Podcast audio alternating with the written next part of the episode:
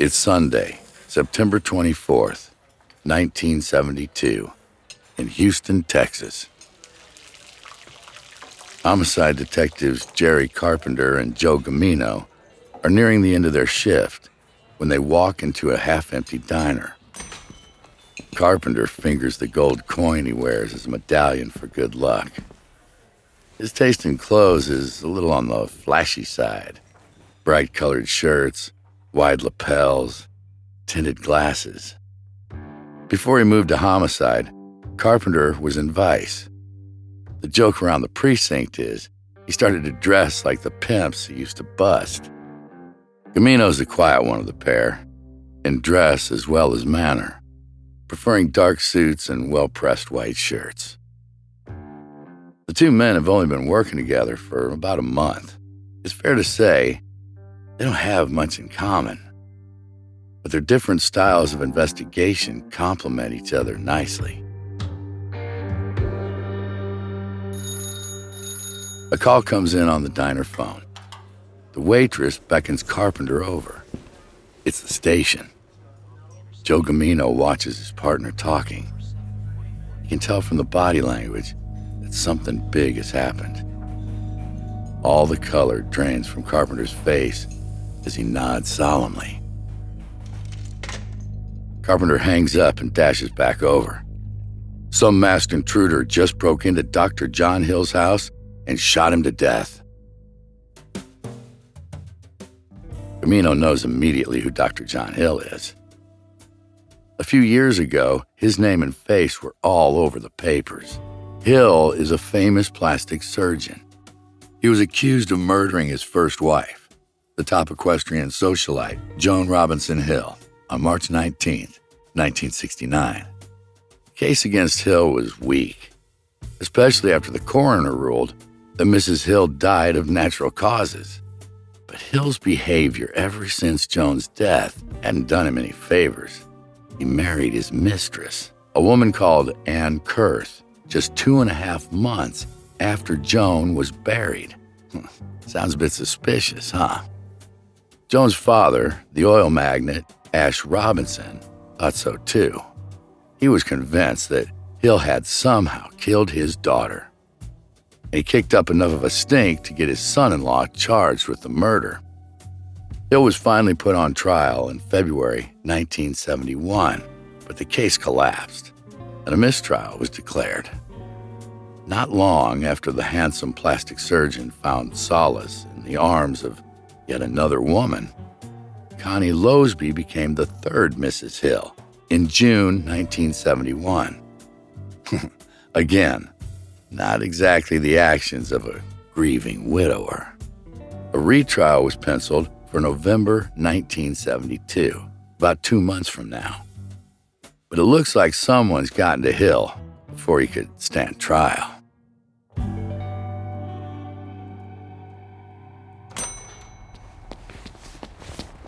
The two detectives run out to their unmarked blue Plymouth.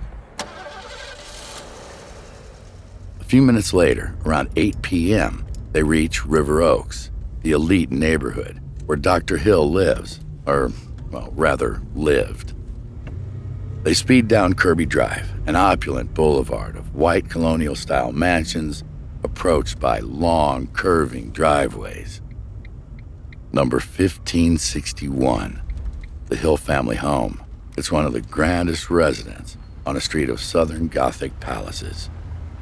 A line of columns stretches across the immaculate facade.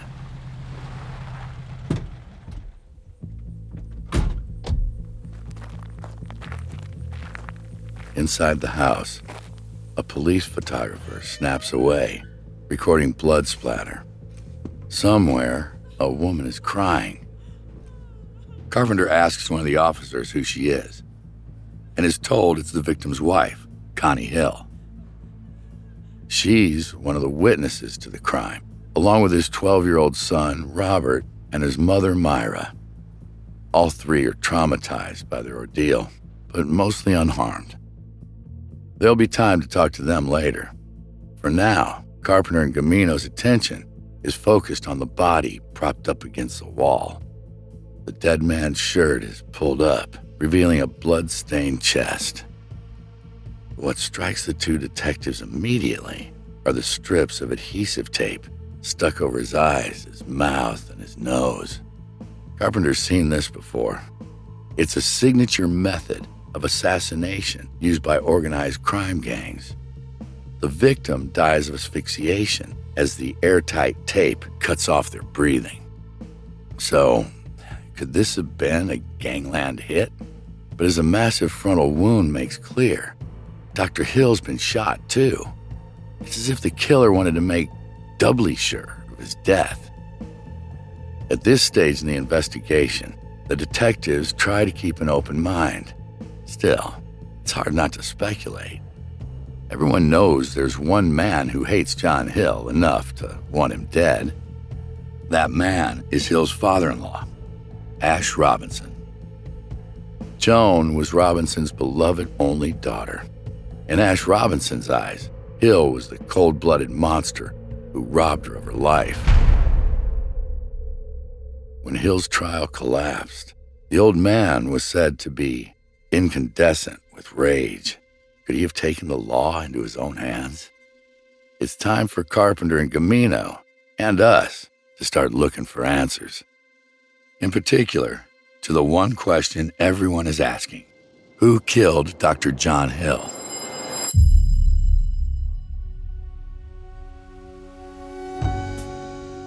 My name is Mark Dodson, and welcome to Detectives Don't Sleep. Each week, we'll shadow the world's most remarkable sleuths, real detectives who worked extraordinary cases. This week, we're in Texas, in the company of homicide detectives Joe Gamino and Jerry Carpenter, as they investigate the brutal slaying of a noted plastic surgeon back in 1970s Houston. At first, it looks like a burglary gone wrong.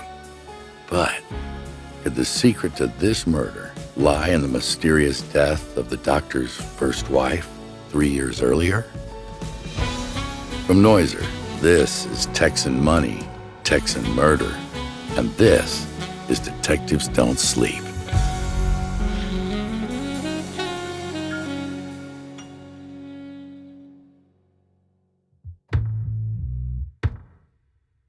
The two detectives get straight down to work.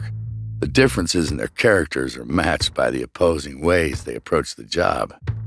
Gamino, he's a meticulous crime scene examiner, methodical, analytical, detached. Some of his fellow officers say he's the best there is. Carpenter, on the other hand, is good with people, building trust, taking witness statements, encouraging them to open up. His skill is reading people and knowing how to adapt his demeanor to whoever he's interviewing. Carpenter starts by talking to the doctor's widow, Connie. Right now, Connie is in a terrible state. Seems like she really loved the guy. Carpenter does his best to calm her down. Eventually, Connie's tears subside. She's able to give a statement, telling him that she and John had been out of town for a few days until this evening. They were supposed to be in Las Vegas for a plastic surgeon's conference, but on impulse, the two of them had decided to go to San Francisco instead. Connie tells Carpenter how when they returned, she leapt out of the taxi and ran up to the house, eager to see her stepson, 12 year old Robert. John's mother, Myra, had been babysitting. Connie had pushed her face up against the glass panel at the side of the door to peer inside. She saw a figure moving towards her with some kind of green hood over his head.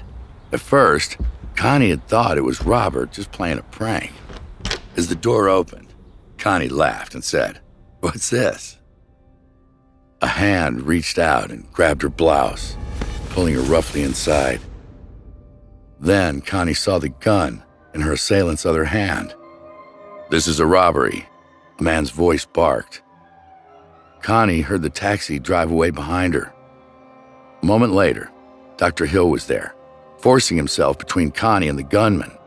Connie ran off to raise the alarm at a neighbor's house. On the way, she heard three shots fired. Connie begins to sob uncontrollably as she relives the horror. Realizing she needs a break, Detective Carpenter moves onto the dead man's mother, Myra Hill. But Myra's having trouble speaking, having been kicked in the throat by the intruder while she lay on the floor. However, she confirms that she got a good look at the man's face wild eyes like great big marbles rolling about and glistening, she tells Carpenter. Her voice is raspy. Other than that, the killer was a white male, aged between 30 and 40. He had a hippie-ish appearance with dark shaggy hair and a drooping mustache. Carpenter can see that the effort of speaking is painful for her, so he turns his attention to her grandson, Robert, who backs up Myra's description of the attacker, adding that he was from Dallas. Carpenter asks him how he could know that, how he could tell. The answer is his voice sounded like a famous Dallas football star of the day called Don Meredith.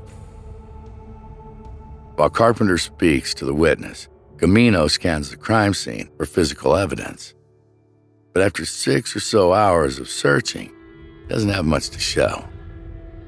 A roll of adhesive tape, which Robert confirms is the one used by the killer, part of a cheap brown work glove, stuck to one of the strips of the tape on John Hill's face. A spent 38 caliber bullet, a green pillowcase with two holes cut in it.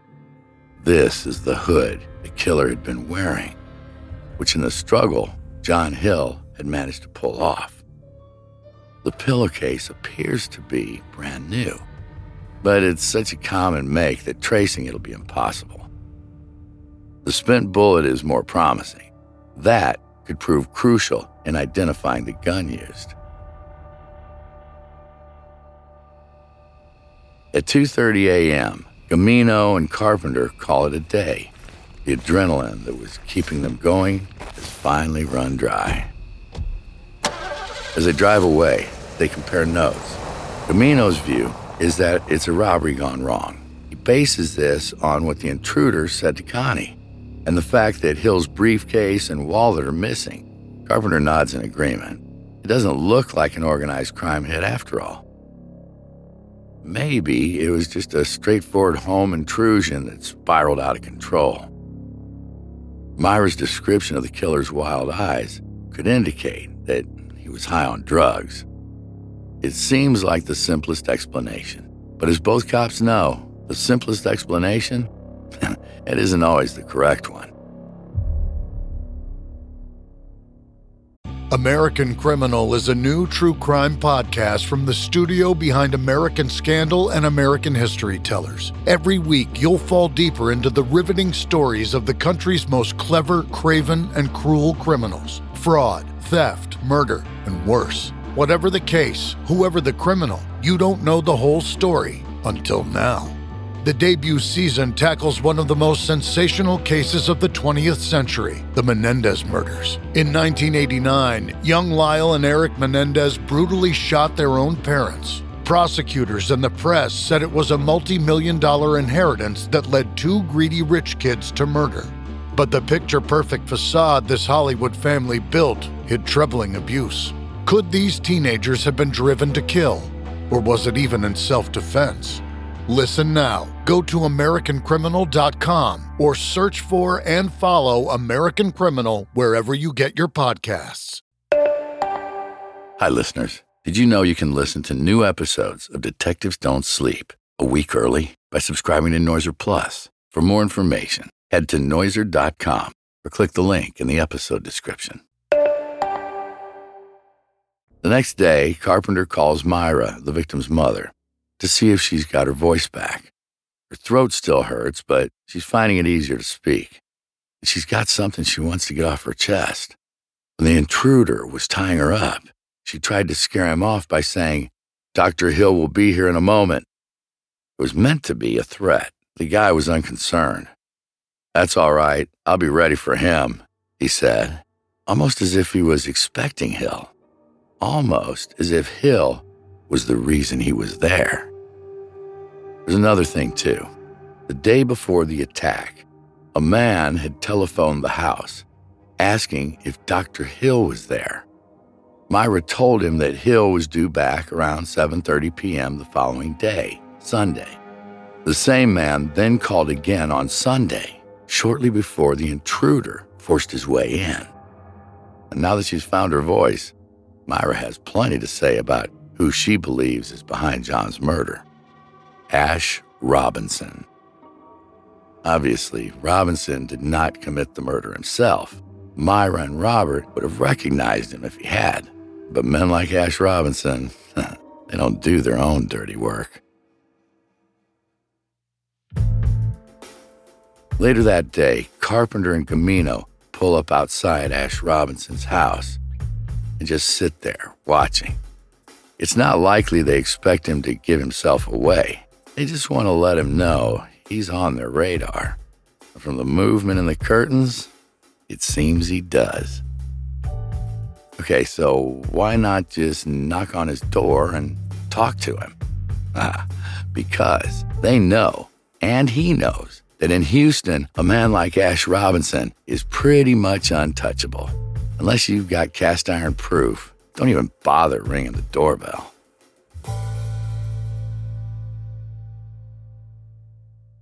To understand Ash Robinson's power, you have to understand the city that gave it to him.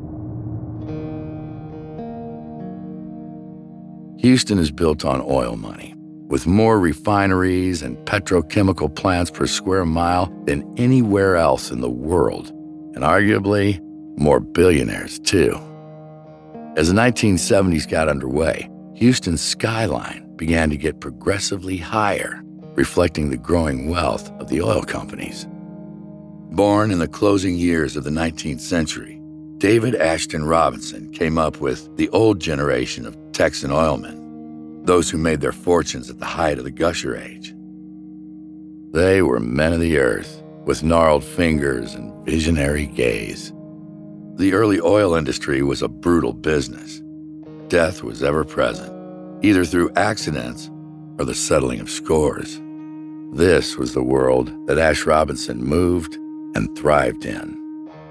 Wealth brought power, naturally, the power to influence politicians and intimidate public officials. When his daughter Joan died, Robinson kept up a relentless campaign, bullying and cajoling the DA into charging John Hill with her murder. Robinson was convinced Hill had killed Joan, and he had the force of personality to persuade others. So, did Dr. Hill kill his first wife? It's a good question, but unfortunately, there's really no definitive answer. There were three separate autopsies carried out, producing three different results. The first pathologist to examine her body believed she died of pancreatitis. But then, after conducting his own examination, the coroner disagreed, citing hepatitis instead. Even a forensic pathologist brought in by Ash Robinson failed to come to a conclusion about the cause of death, saying that Joan Robinson Hill died as the result of an acute inflammation of some sort, the origin of which I cannot determine. There was simply no evidence of foul play, which made the case against Hill difficult to prove. The DA's office had to resort to charging him with the highly unusual crime of murder by omission, negligent homicide, in other words. The argument was that he was her physician as well as her husband. He should have taken better care of her. A number of incidents were cited.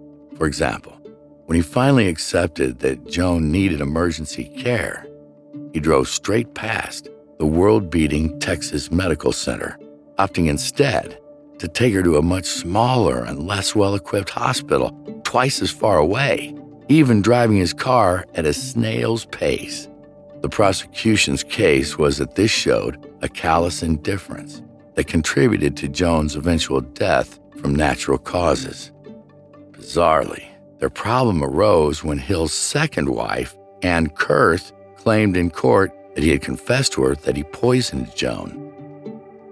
Now, while this might sound good for the prosecution, That simply wasn't what Hill was charged with. Plus, there was precisely zero evidence to back it up. Her testimony led to the case falling apart. Ash Robinson was assured there'd be a retrial, but there seemed to be little appetite in the DA's office for what was likely to be another costly failure. Robinson could read the writing on the wall. The lawyers were shaping up to kick the Joan Robinson Hill case into the long grass. So, could Robinson, in his frustration, have hired a gunman to mete out Texan justice? Now, there's just one problem. Everyone who knows the family agrees that Ash Robinson doted on his grandson, Robert. Just doesn't make sense that he would inflict such a traumatic ordeal on him, even potentially endangering the boy's life. Still, though, maybe there's something in it. Maybe Robinson's hatred of his son in law outweighed his love for his grandson. In week one of the investigation, Carpenter and Gamino work all the hours they can. Gamino goes back over the crime scene, relentlessly searching for any clues he might have missed. Carpenter leans on his informants. With a murder as audacious as this, somebody's got to know something. Before the week's out, one of Carpenter's snitches comes up with a name for him Lila Paulus. Now, you're going to want to remember that name because it becomes important later in this investigation. Paulus is known to the Vice Squad as an alleged madam. The informant doesn't say for definite that she's had anything to do with Hill's murder, just that she knows people who do this kind of thing. But before the detectives can get around to interviewing her, they get their first major breakthrough. An eight year old child finds a briefcase in some bushes not far from the murder house. Carpenter and Gamino hot footed over. Medical documents inside the case identify it as belonging to Dr. John Hill. Carpenter scours the ground nearby in the hope of discovering Hill's wallet. Instead, he spies a metallic cylinder sticking out of the wet mud. The detective reaches down and pulls up a 38 caliber snub-nosed revolver. Carpenter calls out to his partner, "Hey Joe, I think we just got lucky." The gun is taken off for testing at the ballistics lab. After 3 days, the result comes in. They found the murder weapon. It turns out to be registered to one Dr. Orrin Staves, the two detectives are intrigued. Another doctor? Could Hill's death have nothing to do with Ash Robinson after all? Maybe some kind of professional grudge has escalated into murder. Carpenter and Gamino drive over to Dr. Staves' practice and show him the gun. Yes, it's his, but he claims it was stolen from him about six months ago by a sex worker called Dusty.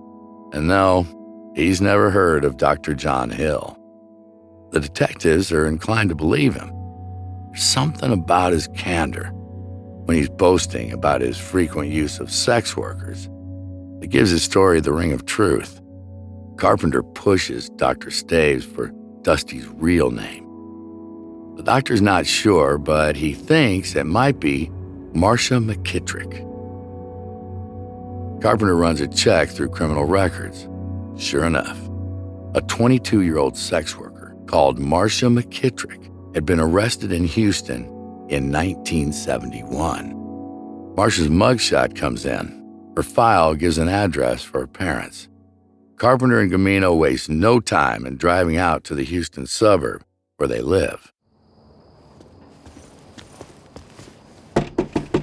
Marcia's mother, a nursing assistant, tells a sad but familiar story. She's basically a sweet, loving girl. Somewhere along the line, she just got mixed up with the wrong people. She elaborates that these new friends of hers got her hooked on heroin. Carpenter believes Marcia's addiction may be relevant to the case. He knows people suffering from addiction will sometimes do anything for money, even murder. but none of the witnesses to Hill's murder mentioned seeing a woman. The person who pulled the trigger was a man. The question is, what, if any, is the killer's connection to Marcia? Given the world in which she lives, the most likely answer is he's her pimp. Carpenter calls in some favors from his informants. He discovers that Marcia recently hooked up with a new pimp, some guy by the name of Bobby. Bobby V something. It's not much to go on, but it's something. Months pass. We're now into 1973. Gamino and Carpenter are tireless in their search for Marcia McKittrick and Bobby V.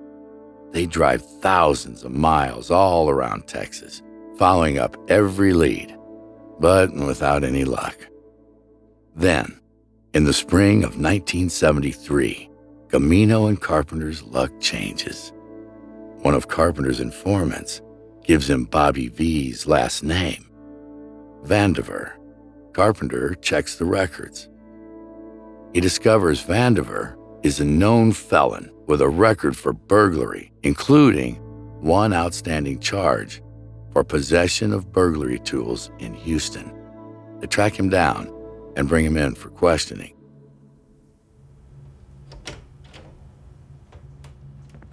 In a featureless interrogation room, Carpenter and Gamino sit down across the table from Bobby Vandiver.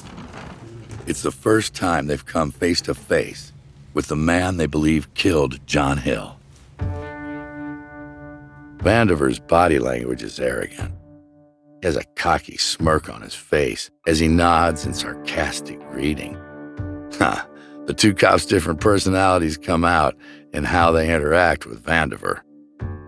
Gamino's polite, respectful, making sure to call him Mr. Vandiver. He plays it by the book. Carpenter, on the other hand, talks to Vandiver as an equal. He calls him Bobby. They talk about sex workers they both known, though in Carpenter's case, always as an arresting officer. They swap stories and laugh at each other's jokes. One of the names Carpenter drops into the conversation is Dusty. Vandiver blanks it. Maybe he knows her as Marcia McKittrick. Vandiver shakes his head. For a while, Detective Carpenter plays along, continuing to regale Vandiver with anecdotes from his time in Vice. Then, when Vandiver has dropped his guard, just about as low as it can get, Carpenter hits him with the big one.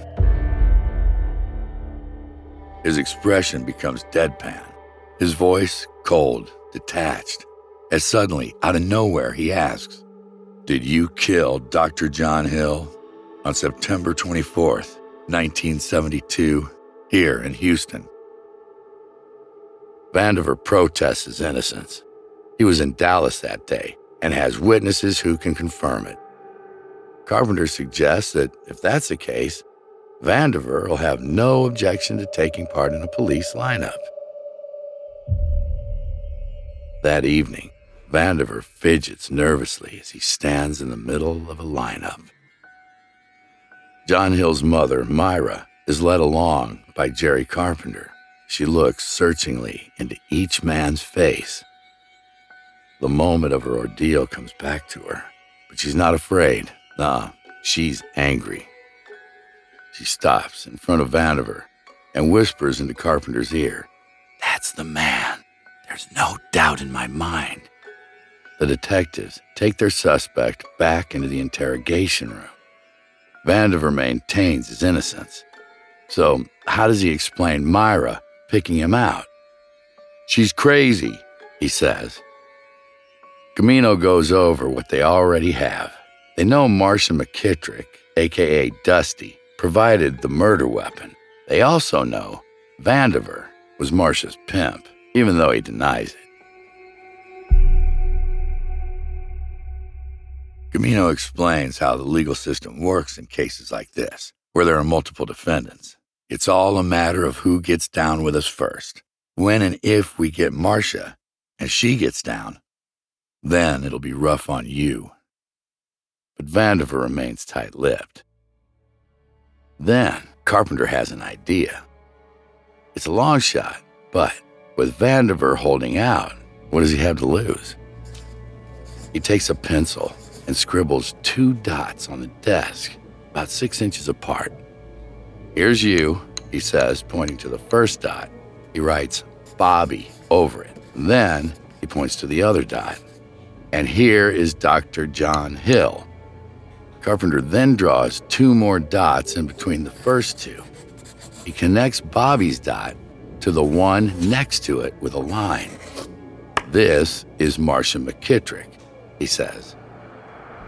His pencil hovers over the final unidentified dot. Then, suddenly, a name that came up early in the investigation pops into his head. He presses the point of the pencil down hard until it breaks. And this is Lila Paulus. Vandiver is visibly taken aback. Oh, wow, he says. You know her name? Throwing out Paulus' name was a complete bluff.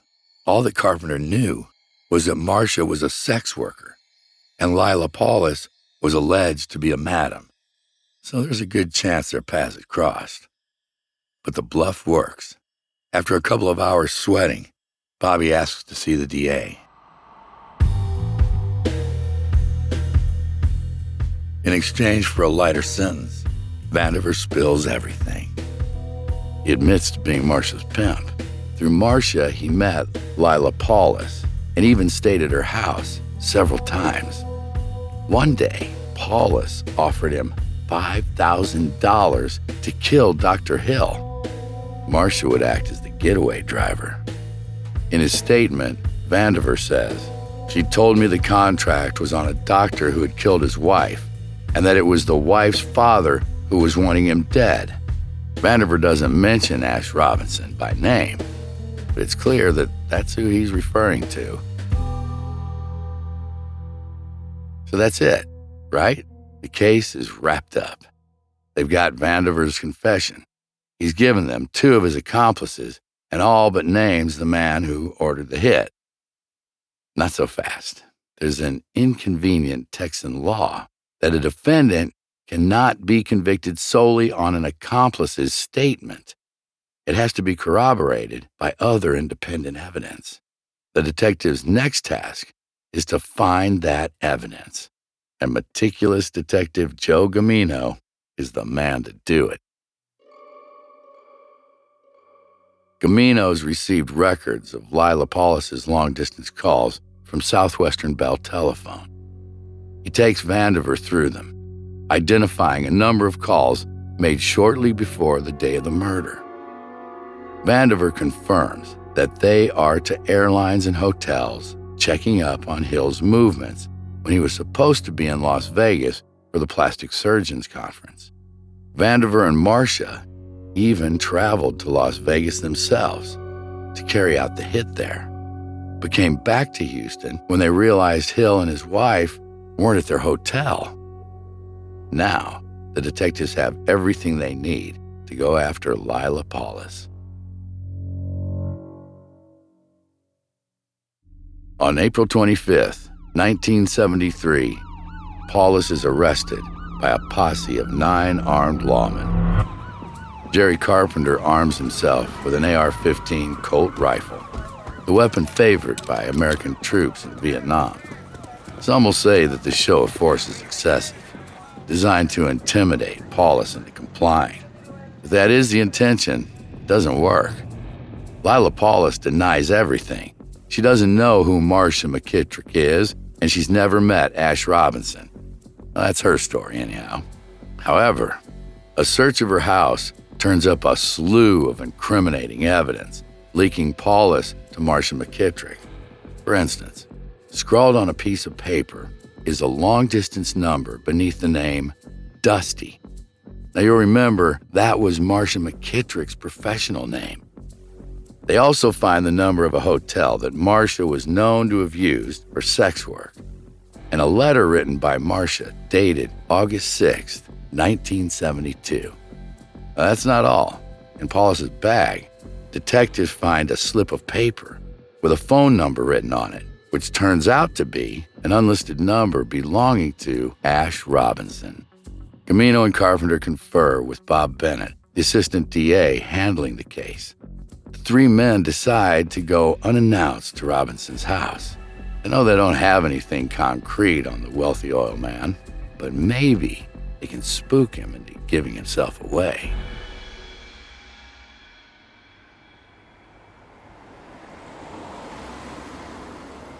It's close to midnight when they reach Robinson's mansion. Ash Robinson himself opens the door, wearing his pajamas. Gamino gets straight to the point. We have just arrested your friend, Lila Paulus, for the murder of John Hill. Then, after a beat, he adds, And we think you might have something to do with it. Robinson smiles, unconcerned. He recognizes a bluff when he sees one. They can get nothing out of him apart from, well, boys, I wouldn't know anything about that. It's time for them to go. On the way out, Robinson threatens to sue them for slander if they repeat their unfounded allegations. With Lila Paulus refusing to cooperate, the detectives don't have anything other than circumstantial evidence linking him to the murder. The DA's office decides that it's not enough to charge a powerful man like Ash Robinson.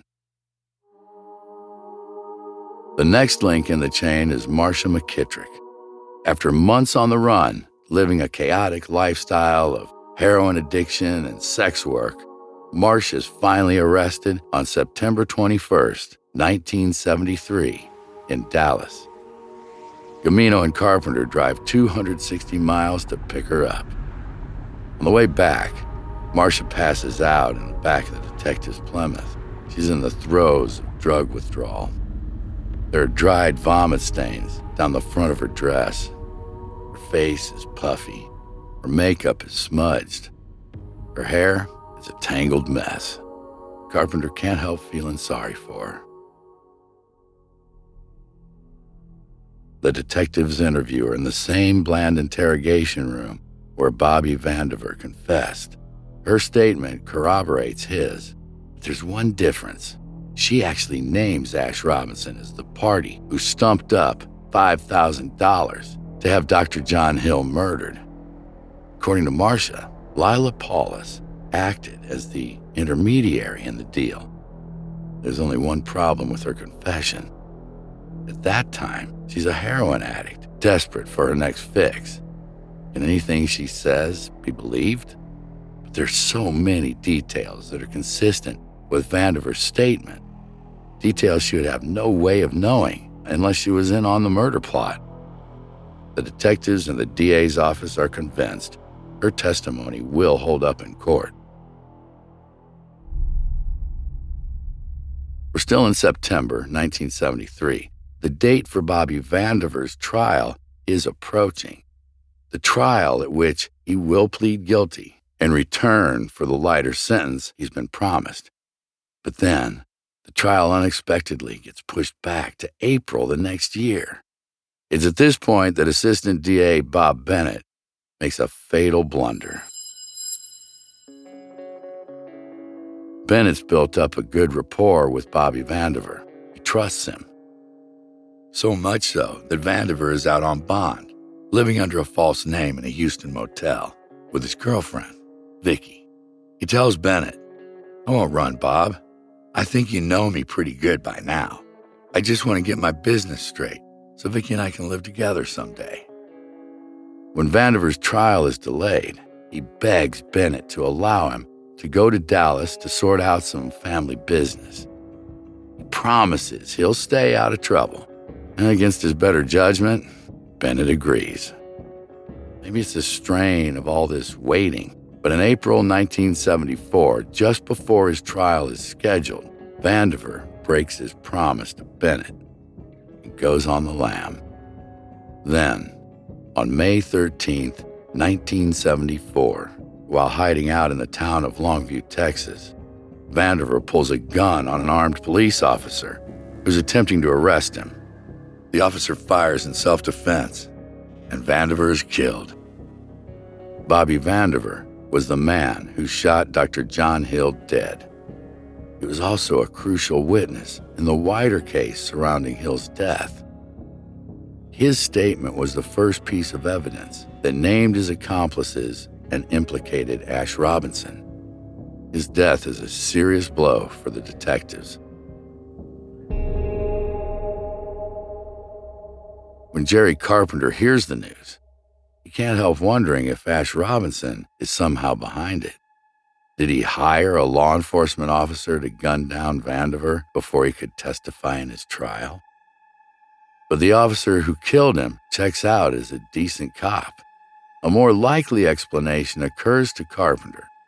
Bobby Vandiver had simply had enough. He was tired of running, tired of a life that was going nowhere but to jail. It looks like a suicide by cop. The trial for Marcia McKittrick for murder and Lila Paulus for accomplice to murder begins in October 1974. Both are convicted. McKittrick, who has cooperated with the prosecution, gets out on parole after five years of a 10 year sentence. Paulus never confesses to her part in the crime and refuses to incriminate Ash Robinson. She is sentenced to 35 years and dies in prison.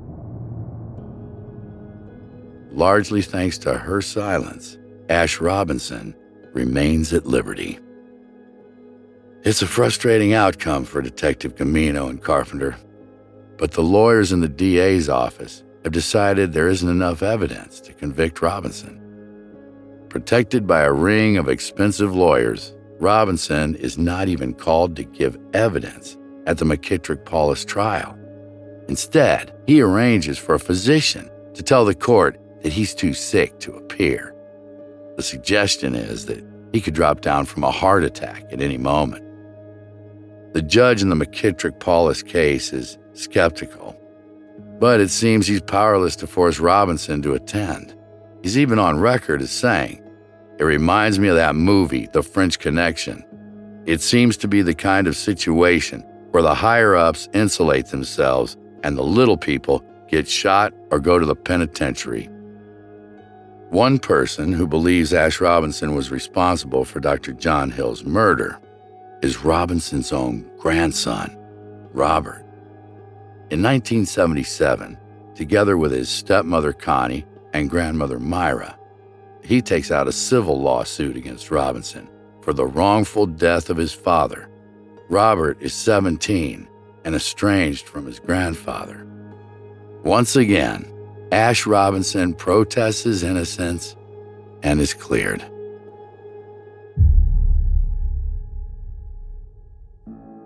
Robert's own view on his family's tragic history is revealed in a United Press International article in 1985. Ash gives lots of people the impression he's a charming old man, a grandfather who loves his grandson. Well, I'm wise to that image. If I saw him face to face, I'd probably say something like, Why'd you kill my father? Why'd you ruin our lives? The murder of Dr. John Hill is Joe Gamino's last case as a homicide detective. He leaves the department and starts a new assignment, training rookie cops. Maybe it's disillusionment over not being able to nail Ash Robinson. Or maybe he just wants to bring on future generations of detectives who will be as meticulous as he is. At the time of the McKittrick Paulus trial, Detective Carpenter hears that there's a gangland contract out on him. He's advised to keep a low profile. That's not his style. He attends the trial every day, daring his would be assassins to do their worst. They never do.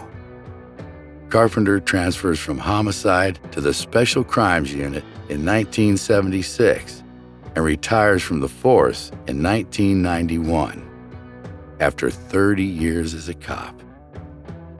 The murder of Dr. John Hill will remain the most memorable and high profile case in his long career.